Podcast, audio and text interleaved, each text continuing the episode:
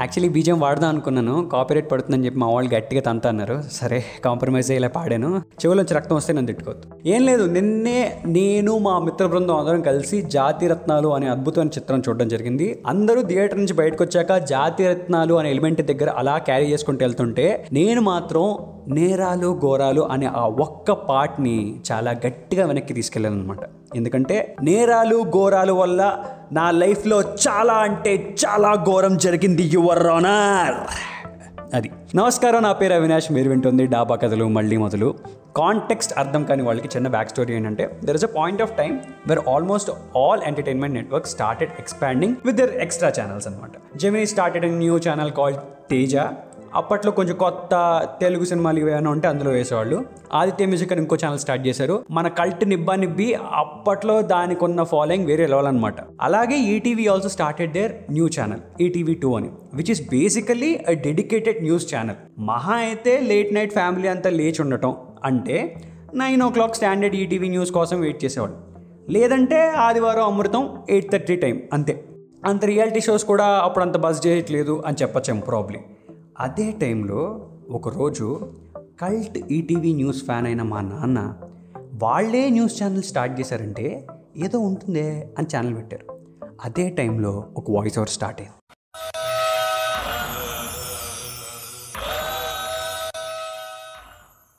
అనకూడదు కానీ కరెక్ట్గా మిడిల్ క్లాస్ అంకుల్ మైండ్ సెట్ని బలంగా కొట్టిన ప్రోగ్రామ్ ఏదైనా ఉంది అంటే నాకు తెలిసి అది ఇదే అని చెప్పచ్చేమో. ఎందుకంటే మార్నింగ్ న్యూస్ పేపర్ ఓపెన్ చేయగానే ఎప్పుడు క్రైమ్ వార్తలైనా చీచి చీచి అసలు ఈ పేపర్లో ఈ వార్తలు చూడటానికి చిరాకు వచ్చేస్తుంది అనే మా నాన్న రాత్రి అయ్యేసరికి ఈ క్రైమ్ ఎలా చేశారబ్బా?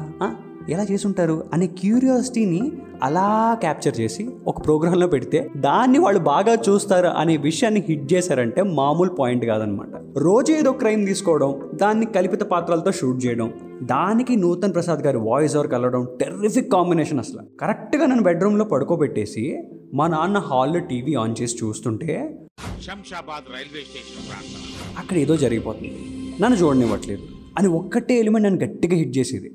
నేను మాత్రం ఎలాగైనా ఒకరోజు అది చూడాలని చాలా గట్టిగా ఫిక్స్ అయ్యా. మంచిగా స్కెచ్ కూడా వేసా ఆ రోజు మన రాను రావడం కొంచెం లేట్ అవుతుందని తెలుసు. టెన్ థర్టీ వరకు కావాలని మా అమ్మతో నాన్న పొద్దున్నండి ఇంటికి రాలేదు కదమ్మా. ఆయన వస్తే కానీ నేను తిన్ను అని ఎమోషనల్ డైలాగ్ కొట్టి మరీ హాల్లో వెయిట్ చేస్తున్నా. కొత్తగా కొన్న ప్లాస్టిక్ రిమోట్తో వెయ్యి కళ్ళతో ఎదురు చూస్తుంటే అలా డోర్ ఓపెన్ చేసుకుంటూ మా డాడీ అంటే ఇచ్చారు. ఏరా ఇంకా పడుకోలేదా? అని అలా టీవీ ఆన్ చేశారు. తన భార్యా పిల్లలకి దుఃఖాన్ని మిగిల్చాడు. అది చూశాక నా కళ నెరవేరింది అని ఆనందపడాలో నా కళ్ళకు కూడా ఏదో వస్తుందని బాధపడాలో నాకు అర్థం కాలేదు. జనరల్గా నైట్ పడుకునేటప్పుడు మా అమ్మకి నేను వద్దు అన్న హనుమాన్ చాలీస్ చదివించి మరీ పడుకోబెట్టేది. అలాంటిది ఆ రోజు నాకు నేను అమ్మ హనుమాన్ చాలీస్ చదువుదామా? అని అడిగా. మా అమ్మ ఒక్కసారిగా షాక్ అయింది. సరే లైట్ ఆఫ్ చేస్తున్నానంటే ఏ వద్దొద్దు అని చెప్పి నాకు నేనే కంగారు పడుతూ మాట్లాడడం స్టార్ట్ చేశాను మా అమ్మని గట్టిగా పట్టుకుని పడుకోవడానికి ఏదో విధంగా ట్రై చేశాను అలా ఒక వన్ టూ అవర్స్కి ఎంతో నిద్ర పట్టింది అనుకుంటా కరెక్ట్గా మిడ్ నైట్లో ఒక సౌండ్ వినబడింది. Janaki!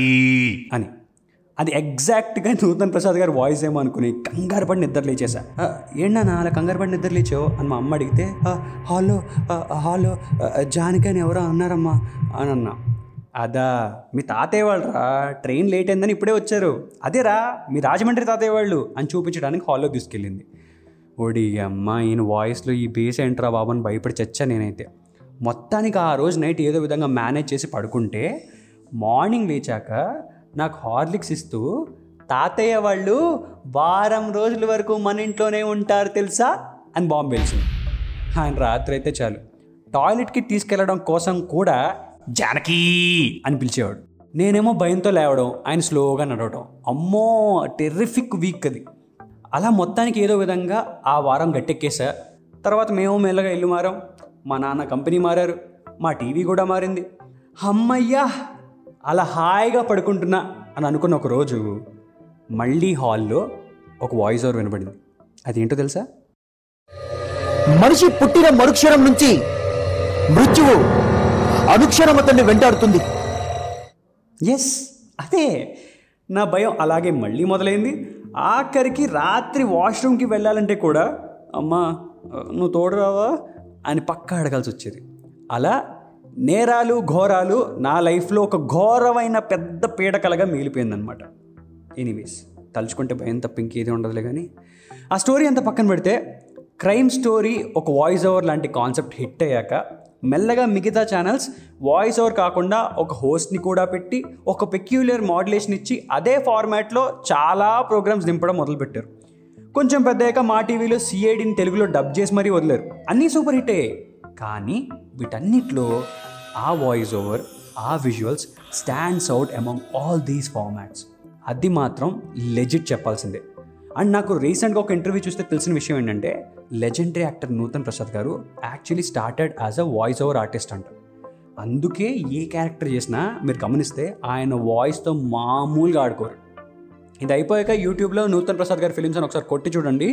You will know what is versatilities all about and అలాగే మా జానీ జిగర్ జోగిపేట యూత్ క్యాష్ అనుదీప్ గారికి థ్యాంక్స్ చెప్పాలి for reminding me of this thing in Jathi Ratnalu. So మీరు కానీ క్యాష్ అనుదీప్ ఫ్యాన్స్ అయితే ఫ్యాన్స్ ఉన్నారంటవా? ఉన్నారు ఉన్నారు. నాకు అర్థమైంది. అలాగే నేరాలు ఘోరాలకి ట్రిప్ అయి ఉంటే కింద కామెంట్ సెక్షన్లో మీ క్రైమ్ సీరియల్ వాచింగ్ మెమరీస్ ఏంటో కామెంట్స్లో వేసుకోండి. చాయ్ బిస్కెట్ స్టోరీస్ని ఫాలో అవుతూ ఉండండి. డాబా కథలు వింటూ ఉండండి. నా ఇన్స్టా హ్యాండిల్ అరే అవి.